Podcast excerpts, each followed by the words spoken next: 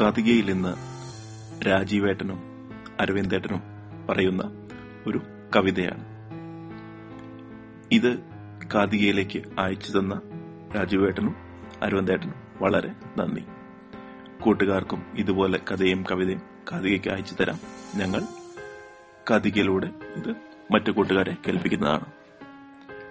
നമുക്ക് ഇന്നത്തെ കവിത കേൾക്കാം.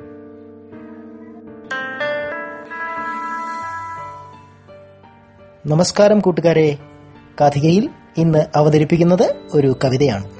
എല്ലാവരും ഇഷ്ടപ്പെടുന്ന നമ്മുടെ പ്രിയപ്പെട്ട ഒരു കവിതയാണ്. ഇന്ന് അവതരിപ്പിക്കുന്ന കവിതയുടെ പേര് പഞ്ചാരക്കുഞ്ചു.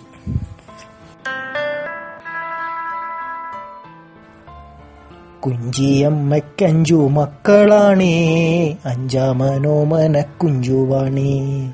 കുഞ്ചിയമ്മയ്ക്കഞ്ചു മക്കളാണേ. അഞ്ചാമനോമന കുഞ്ചുവാണേ പഞ്ചാര വിറ്റു നടന്നു കുഞ്ചു. പഞ്ചാര കുഞ്ചൊന്നു പേരു വന്നു. പഞ്ചാര വിറ്റു നടന്നു കുഞ്ചു. പഞ്ചാര കുഞ്ചൊന്നു പേരു വന്നു. പഞ്ചിയിൽ പഞ്ചാര ചാക്കു വച്ചു. കുഞ്ചത്തേരുന്നു തുഴഞ്ഞു കുഞ്ചു. മഞ്ചിയിൽ പഞ്ചാര ചാക്കു വച്ചു. തുഞ്ചത്തിരുന്നു തുഴഞ്ഞു കുഞ്ചു. പഞ്ചാര തിന്നു മടുത്തു കുഞ്ചു. ഇഞ്ചി കടിച്ചു രസിച്ചു കുഞ്ചു.